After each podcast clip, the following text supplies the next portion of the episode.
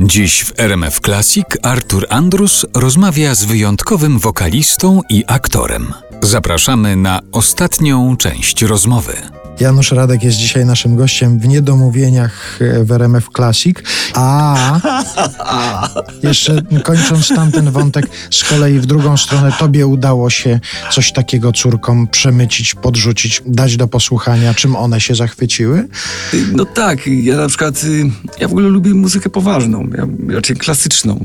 Jesteśmy w RMF Classic. Lubię, y, jestem miłośnikiem pana Filipa Jaruskiego, który jest y, światowej sławy kontratenorem. Zresztą ostatnio był w Krakowie, byłem na, na jego koncercie. Niestety sala wiele odebrała tego czaru i tej muzykalności tych ludzi, którzy byli na scenie.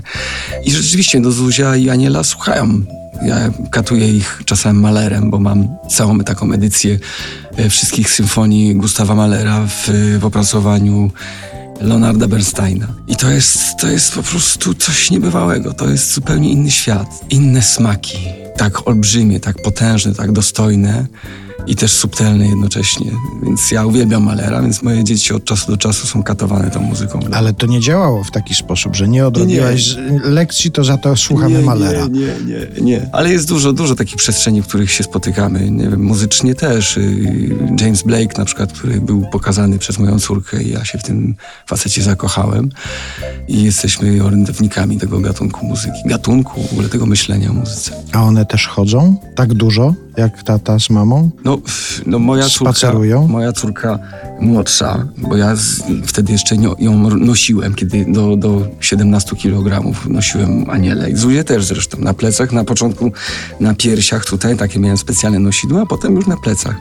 To Aniela pobiła wszelki chyba rekord, ponieważ ona miała aż 7 miesięcy, jak na moich piersiach weszliśmy na prawie 3000 w Alpach. Byliśmy na, na lodowcu Pastercen i to była jej pierwsza wycieczka, a potem Aniela jest w stanie zrobić 19 km, 10-letnie dziecko i to tak trzy dni pod rząd. Była też w różnych no, takich, takich, nie wiem, zeszliśmy praktycznie całą Polskę, oprócz Bieszczad. Przyznaję się szczerze, że Bieszczady nie są spenetrowane przez nas, szkoda, ale, ale nie Suwalszczyzna, która jest ulubionym moim, moją przestrzenią do, do oddychania, chodzenia i zwiedzania. Tych samych miejsc czasami już, bo to już nic nie zostało, niewydeptane.